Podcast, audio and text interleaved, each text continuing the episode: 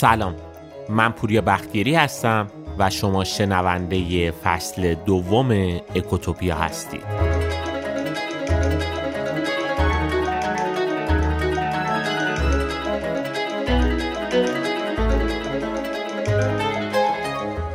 خیلی ممنونم که فصل اول رو گوش کردید. مرسی از حمایت و معرفیاتون. به ما که خیلی خوش گذشت.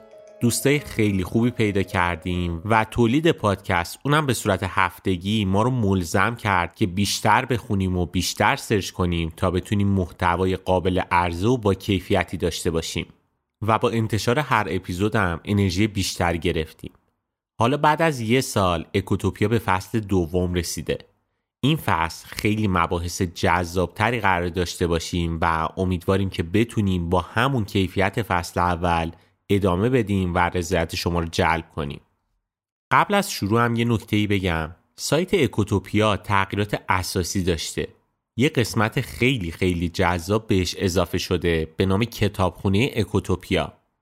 که ما اونجا اومدیم از سایت بیلینکیست کتابای خوب و مفیدی که من خودم خیلی ازشون یاد گرفتم و استفاده کردم رو انتخاب کردیم اونا رو ترجمه و ایرانیزه کردیم و توی سایت قرار دادیم. تا الانم بیشتر از 20 تا کتاب داخل کتابخونه است که هر هفته هم داره بهش اضافه میشه پس حتما به این قسمت سایتی سری بزنید و ازش استفاده کنید اگه هم دوست داشتید می‌تونید در کلاب کتابخونی ثبت نام بکنید و همراه ما و چند صد نفر دیگه در همخانی کتاب شرکت کنید. توی قسمت توضیحات همین پادکست لینک های مرتبط گذاشته شده. اما بریم اولین اپیزود فصل دوم رو شروع بکنیم. عنوان این فصل چیه؟ انقلاب نادانی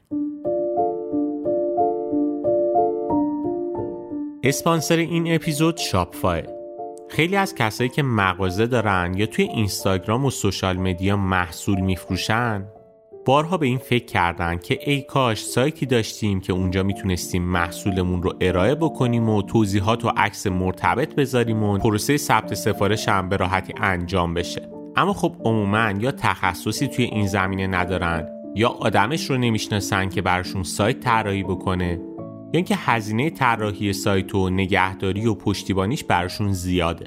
ولی خب خبر خوب اینه که شاپفا این مشکل رو حل کرده. شاپفا یه فروشگاه ساز اینترنتیه که الان بیشتر از 11 ساله داره فعالیت می‌کنه.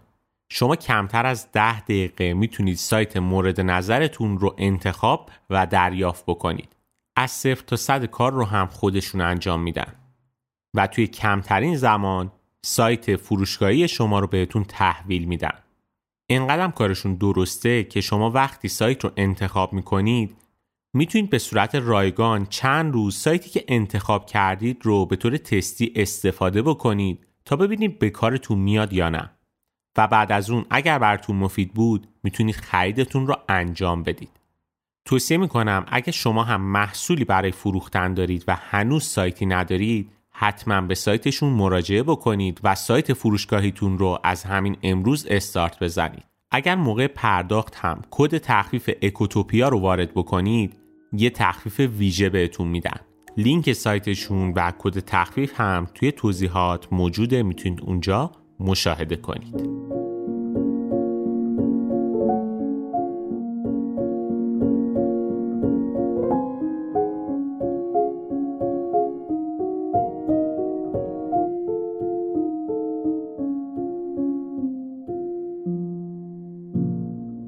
تاریخ رو که مرور کنیم می‌بینیم که در طی قرنهای گذشته انقلابای مختلفی توی دنیا شکل گرفته. منظورم از انقلاب چیه؟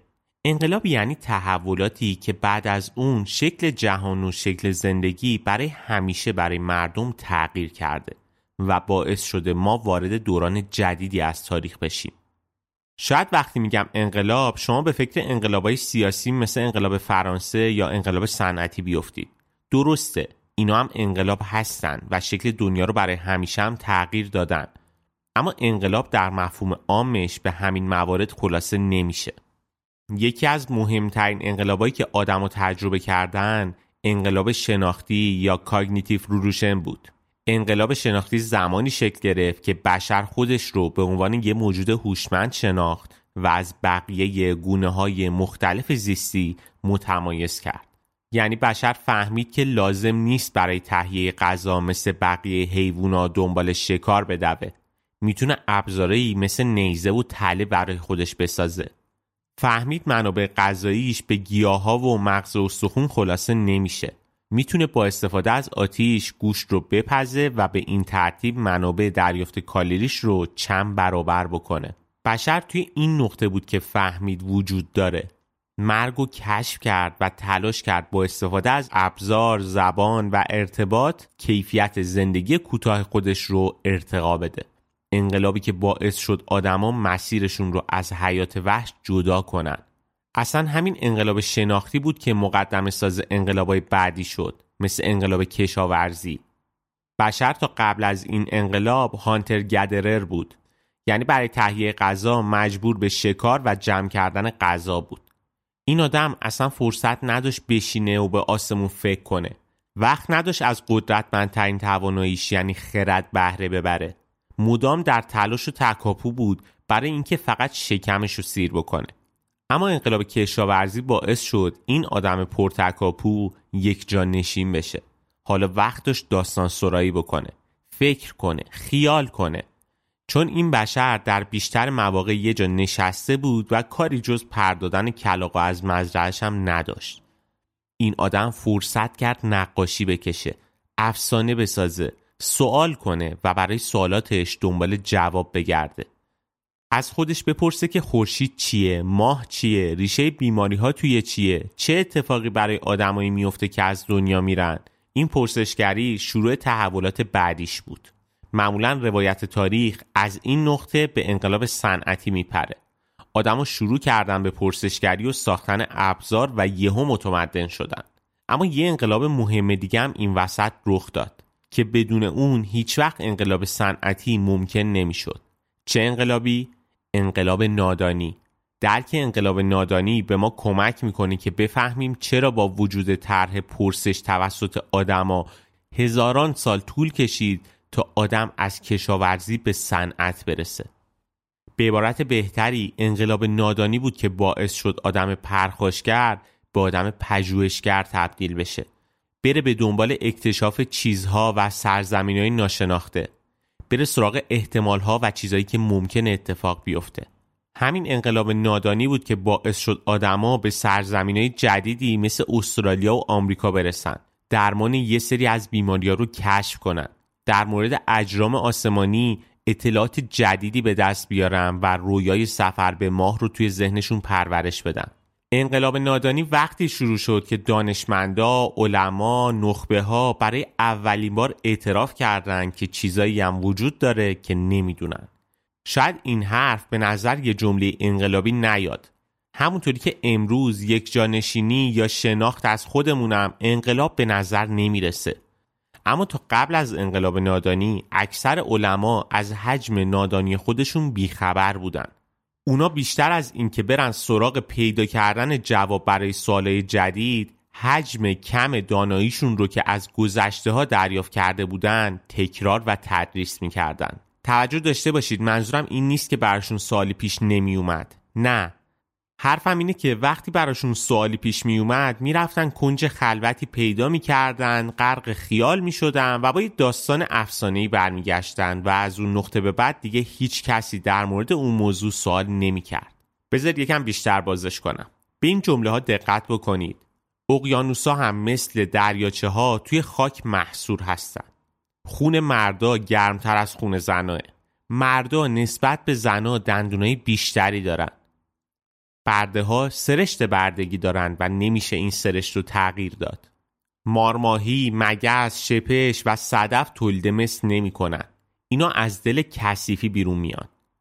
این جمله ها برای ماهایی که توی جهان امروز داریم زندگی می‌کنیم اگه هم به وضوح غلط به نظر نرسن حداقلش اینه که یکم برامون تردید ایجاد می‌کنن کاری نداره تعداد دندون پنج تا آقا و پنج تا خانوم رو میشماریم ببینیم که مردا بیشتر دندون دارن یا زنها. یا مثلا اندازه گیری دمای خون مردا و زنها اونقدر کار دشواری نیست که بخوایم در موردش بحث و جدل فلسفی بکنیم. اما این جملاتی که گفتیم رو کی گفته بود؟ شاید باورتون نشه ولی بزرگترین فیلسوف کل تاریخ یعنی ارسطو. ارسطو خیلی به بشریت خدمت کرد. بیشتر علوم از فیزیک گرفته تا ادبیات با ارسطو شروع شدن اما ارسطو قبل از انقلاب نادانی زندگی می کرد برای ارسطو سوال نمی‌شد که این جمله که گفتی حالا واقعا درسته یا نه. آزمایش تاییدشون می‌کنه یا نمی‌کنه. همین که نظریش قشنگ به نظر می اومد براش کافی بود. مثلا مدار اجرام آسمانی دایره ای شکله چون آسمون کامله و کاملترین شکل هم دایره است. همین جمله به اندازه کافی قشنگ بود. لازم نبود برن مدار سیارات رو ترسیم بکنن و ببینن که ای بابا این چرا دایره نیست. یا مثلا ممکنه برای شما هم بارها این سال پیش اومده باشه که چرا تا قبل از نیوتون کسی جاذبه رو نتونست کشف کنه؟ این که دیگه اونقدر مسئله سخت و پیچیده نبود که نشه حلش کرد. اما بیایم ببینیم ارسطو در مورد جاذبه چی می‌گفت. می‌گفت سنگ به زمین میاد چون اصلش زمینیه و آتش به آسمون میره چون ذاتش آسمونیه. دیگه برای کسی مهم نبود که سنگ داره با چه شتابی به سمت زمین حرکت می‌کنه. کسی علاقه من نبود بدونه اگه یه پرتاب با زاویه سی درجه با سرعت یک متر بر ثانیه پرتاب بشه چند ثانیه بعد به زمین می‌خوره. همین که خیال کنه سنگ داره به سمت اصل خودش برمیگرده باعث میشه خارش کنجکاوی آدم فروکش کنه و بره دنبال پردادن کلاقای سر مزرعه.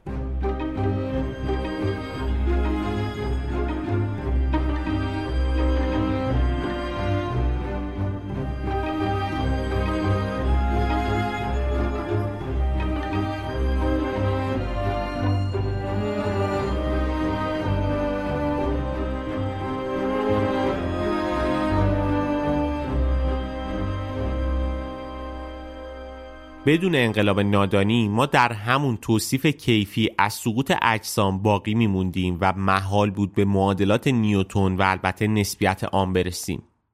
چون خیال می‌کردیم که راز طبیعت رو کشف کردیم و همین مقدار آگاهی برامون بسته. همین حرفی که امروز هم خیلی ها می‌زنن که این همه سال گذشت و نفهمیدیم مشتق و انتگرال به چه درد زندگی ما خوردن. و حواسشون هم نیست که بدون همین مشتق و انتگرال امکان نداشت گوشی های هوشمندی داشته باشن که بخوان امروز باهاش بازی بکنن یا توی توییتر و اینستاگرام خوشمزه بازی در بیارن. اینو که گفتم یاد یه داستان از خاجه نصیر افتادم. وقتی خاجه نصیر تلاش کرد هولاکو خان رو قانع بکنه که رصدخانه رو بسازن هولاکو از خاجه پرسید حالا علم نجوم اصلا به چه دردی می‌خوره؟ به حال ملت چه فرقی می‌کنه که از نجوم سر در بیارن؟ خاجه از هولاکو خواست که یه تشت بزرگ مسی رو از سقف امارت آویزون بکنه و به هیچ کس در مورد این تشت هم چیزی نگه. فقط خودش و هولاکو بدونن که قرار این تشت از سقف رها بشه و روی زمین بیفته. مهمونا که جمع شدن و مشغول خوردن و آشامیدن بودن خاجه تشت رو از سقف رها کرد. حضار هم با شنیدن صدای وحشتناک برخورد تشت با زمین وحشت کردند. اما هولاکو از این صدا نترسید و کلی هم خندید. اینجا خاجه نصیر رفت پیش هولاکو و گفت که همه وحشت کردن غیر از تو. فرق تو با بقیه چی بود؟ تو می‌دونستی و اونا نه. فایده علمم همینه. وقتی بدونی و بفهمی داره چه اتفاقی میفته دچار استراب و وحشت نمیشی. روایت های مختلفی هست که میگن هولاکو همونجا با ساخت رصدخونه موافقت کرد.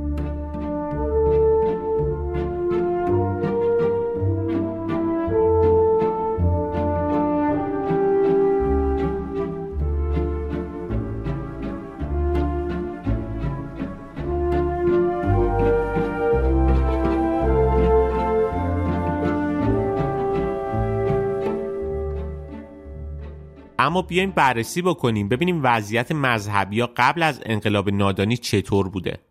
مسیحی ها فکر می‌کردن که هر چیزی که بشر لازم داره بدونه توی انجیل هست و اگه چیزی توی انجیل نوشته نشده لازم هم نیست که ما بدونیمش.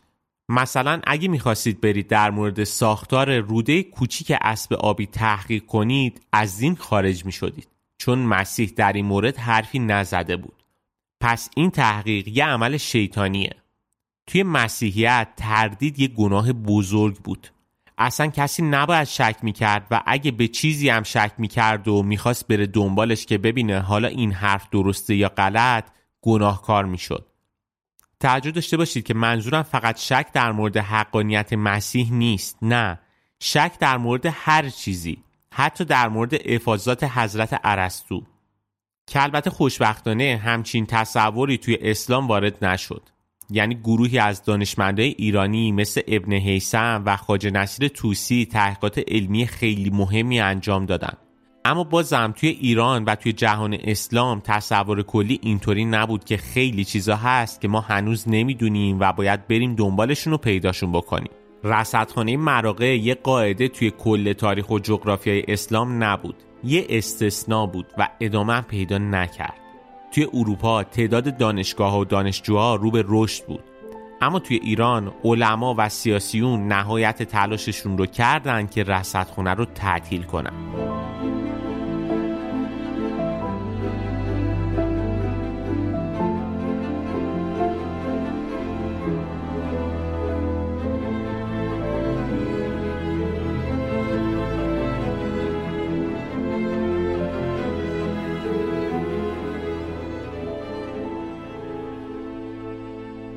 یکی از نقاط جالب توی انقلاب نادانی سفر اسپانیایی ها به مکزیک و بعدش هم به آمریکای جنوبی بود.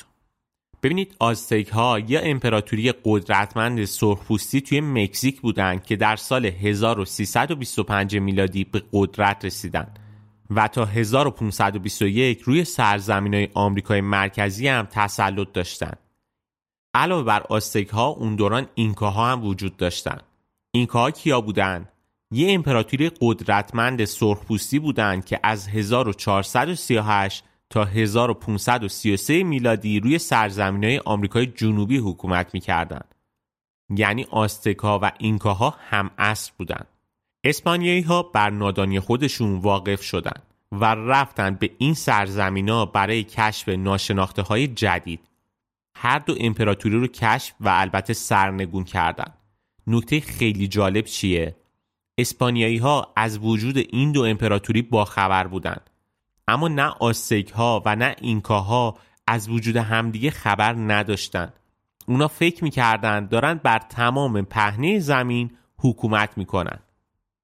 به نظرشون اون جغرافیای محدود تمام دنیا بود. کما اینکه شاهان ایرانی هم به خودشون می‌گفتن شاه جهان و خیال می‌کردن این محدود از زمین شامل کل جهان میشه. حتی بعد از آشنایی با تمدن غرب ساسانیا خیال می‌کردند با شکست امپراتوری روم دیگه به کل جهان مسلط میشن. ولی اینکه در اون طرف هیمالیا توی جنوب آفریقا اون طرف اقیانوس آرام و بالای یخهای قطبی چه خبره اصلا براشون سوال نبود. اصلا بیایم تو همین ایران خودمون. وقتی پیامبر به خسرو پرویز نامه فرستاد بعدش چه اتفاقی افتاد؟ کدوم شاه ساسانی پیگیر شد که اون تمدن عرب کارش به کجا رسید؟ چقدر قدرت گرفت؟ تا چه حد می‌تونه برای ادامه حیات سیاسی ما تهدید به حساب بیاد؟ هیچی.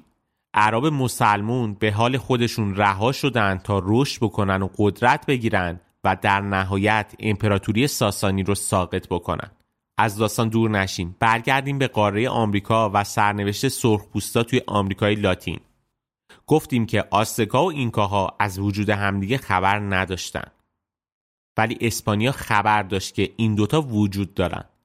بعد از سقوط آستکها اینکاها دوازده سال وقت داشتن که از سرنوشت اونا عبرت بگیرن و برای مقابله با اسپانیا آماده بشن. اما اینکاها اصلا خبر نداشتن که چیزی به اسم امپراتوری آستک وجود داره که حالا بخوان در مورد علل سقوطش تحقیق بکنن و از تاریخ هم عبرت بگیرن. اینکاها توسط یه لشکر کوچیک به رهبری فرانچسکو پیزارو شکست خوردن. لشکری که مجهز بود به اسب و تفنگ که اینکاها تا اون روز اصلا اینا رو ندیده بودن. مهمترین عامل شکست اینکاها وحشتی بود که در دل مردم از دیدن اسب و تفنگ افتاد. همه چیزدانهای اینکایی برای اولین بار به بنبست بدی خورده بودند با پرسشایی مواجه شده بودند که توی اساطیر و داستاناشون براشون جوابی نداشتن. اینکاها از چیزایی وحشت کرده بودند که چند دهه قبل آستکا باهاش مواجه شده بودند یه نکته مهم اینجا هست.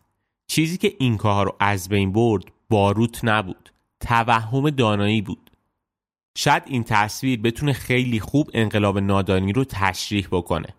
تمدن غرب که می‌دونست چیزی در مورد اینکاها نمی‌دونه شروع کرد در موردشون تحقیق کردن.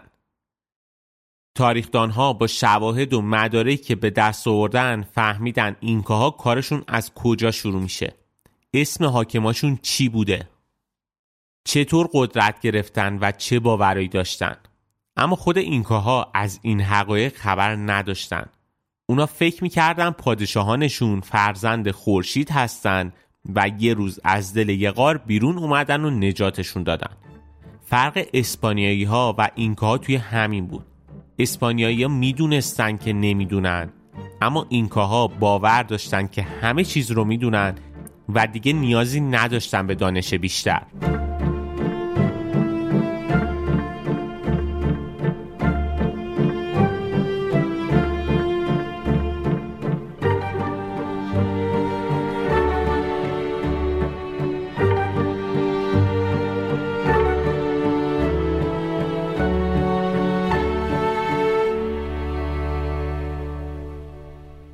ادامه چیزایی که گفتیم یه نکته رو باید توجه داشته باشید. این تصور به وجود نیاد که می‌خوام بگم غربی یا اولین کسایی بودن که فهمیدن که نمی‌دونن. توی تاریخ ایران هم از این مدل آدما پیدا میشه. مثلا عبدالرحمن صوفی رازی از پیشگامان جنبش نادانی بود. عبدالرحمن توی رصدخانه مراقه مدار سیارات رو ترسیم کرد. شکل عجیب این مدارها که به جای دایره بیشتر شبیه به یه بیزی پیچ خورده و مارپیچ بودن ذهن عبدالرحمن رو درگیر کرد. خصوصا اینکه طبق متنای قدیمی و کهن مدار همه چیز رو دایره می‌دونستن و این با چیزی که عبدالرحمن بهش برخورده بود در تضاد بود. عبدالرحمن از اولین کسایی بود که در مورد نحوه شکلگیری رنگین کمان تحقیق کرد. از اولین کسایی بود که مدعی شد ابرای ماجلانی و کهکشان آندرومدا اجرامی به غیر از ستاره و سیاره هستند. تحقیقات پرسش عبدالرحمن مهم و کلیدی بودند. اما چون حاصل ذهن یه آدم بود و نه یه جنبش سراسری بعدا این پرسش ها ادامه پیدا نکرد و دوباره مردم برای درک آسمان به سراغ داستان ها و اسطوره ها رفتند. اشتباه نکنید. نمی‌خوام ایرانیا رو مقصر جلوه بدم. حرفم این نیست که غرب خوب بوده و ما بد بودیم نه.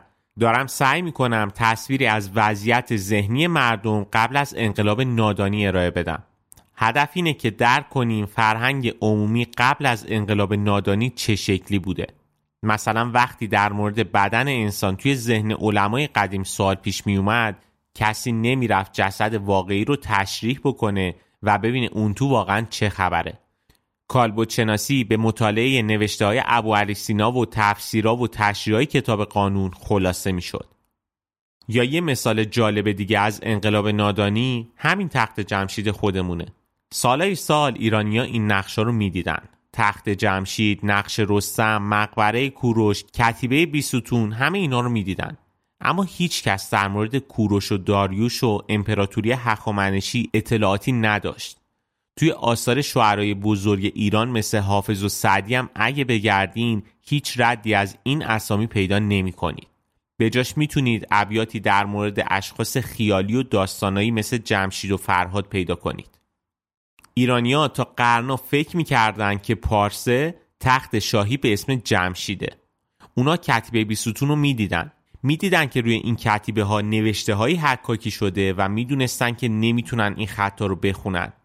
اما هیچ کس برای رمزگشای این کتیبه ها تلاشی نمی کرد. چرا؟ چون ذهن پرسشگر بشری با داستانهای اسطوره‌ای پر می شد و این جوابای نادرست نقطه پایان کنجکاوی بود. بیستون را عشق کند و شهرت فرهاد برد و تمام. دیگه اونجا چی نوشته مهم نبود. ایرانیا تصور می‌کردند که مقبره کوروش قبر مادر حضرت سلیمانه و با همین فرضیه خوشحال و راضی بودن. دیگه برای کسی سوال پیش نمی اومد که حالا بیایم بریم بررسی بکنیم و ببینیم آیا این مقبره واقعا به مادر حضرت سلیمان تعلق داره یا نه. اولین کسی که موفق شد اسرار کتیبه بیستون رمزگشایی کنه کی بود؟ یه انگلیسی بود به نام سر هنری راویلسون. راویلسون از کتیبه های کرمانشاه، همدان و فارس نمونه برداری کرد و با تطبیق این خطوط با بقیه نمونه های میخی بالاخره موفق شد معنای اونا رو درک بکنه. سوالی که پیش میاد اینه که چرا صدها سال مردم سرزمین ایران برای خوندن این خطوط هیچ تلاشی نکردند و یه انگلیسی باید میومد این کتیبه ها رو ترجمه کنه؟ انقلاب نادانی یعنی همین. یعنی پذیرش این که ما نمی‌دونیم. و باید تلاش کنیم بفهمیم. وقتی با یه پدیده جدید مواجه میشیم قبل از داستان سرایی لازمه که پژوهش کنیم و رفته رفته با آزمایش و تحقیق راز اون چیز رو کشف بکنیم. نکته جالب در مورد شخصیت راویلسون چی بود؟ راویلسون نرفت کرمانشاه بگه به من چه شما باید انگلیسی یاد بگیرین. نرفت یه مترجم پیدا بکنه و کار خودش رو راحت بکنه. راویلسون فارسی و کردی و عربی رو کامل یاد گرفت. فرق کسی که به انقلاب نادانی تن داده با همه چیزدانهای دنیای کهن توی همین جزئیاتیه که باعث میشه وقتی افشاریه به هند می‌رسه با خودش مبلغ ببره اما انگلیسی ها برای رفتن به هند با خودشون محقق ببرن. تفاوت همینجاست. ما تصور می‌کنیم منبع غنی و بیپایان فرهنگ و تمدن و دانشیم و هندیا از این گنج بیپایان بی بهره هستند ولی انگلیسی ها باور داشتن که چیزای زیادی در مورد هندوستان وجود داره که نمی‌دونن. ما طلاهای هندی رو برداشتیم. اونا معادن جدید رو توی هند کشف کردن.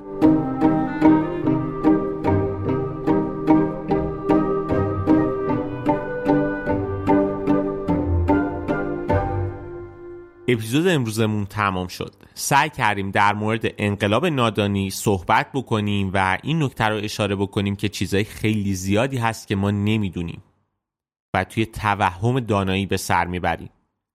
اصلا یه نگاه به الان جامعه خودمون بکنیم. وضعیت امروز ما الان چجوریه؟ به نظرتون سیاست مدارای ما امروز فهمیدن که چیزایی هست که نمی‌دونیم؟ یعنی برای مهار تورم برای نجات اقتصاد برای مقابله با نابودی محیط زیست به دانایی خودشون معترفن و تلاش می‌کنن با استفاده از محققین و دانش و تجربه کشورهای دیگه مشکلا رو یکی یکی حل کنن؟ اینطوریه؟ یا هنوز مثل محمود احمدی نژاد خیال می‌کنن که اگه مردم کشور همدل بشن و کسی قیمت رو بالا نبره میشه تورم رو به صفر رسون به نظرتون اداره امور کشور به دست افرادیه که مثل عبدالرحمن صوفی رازی پرسشگر، پژوهشگر و فروتنن یا آدمایی مثل عبدالملکی با داستان سرایی های بی اساس و توهم اطلاع از همه چیز می‌خوان برای نجات کشور معجزه کنن و نسخه خودشون رو بپیچن. واقعیت اینه که وضعیت امروز کشور ما اسفناکه. و برای خروج از این وضعیت راهی جز تن دادن به یه انقلاب بزرگ و گسترده نداریم. انقلابی که بیشتر از یه انقلاب سیاسی یا یه انقلاب صنعتی لازمه که به انقلاب نادانی شباهت داشته باشه. یعنی بپذیریم که چیزای زیادی هست که نمی‌دونیم.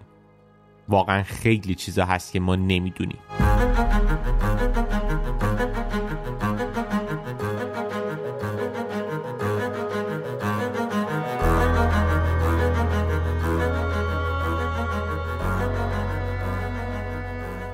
خیلی ممنونم از اینکه اکوتوپیا رو گوش می‌کنید و به دوستانتون معرفی می‌کنید.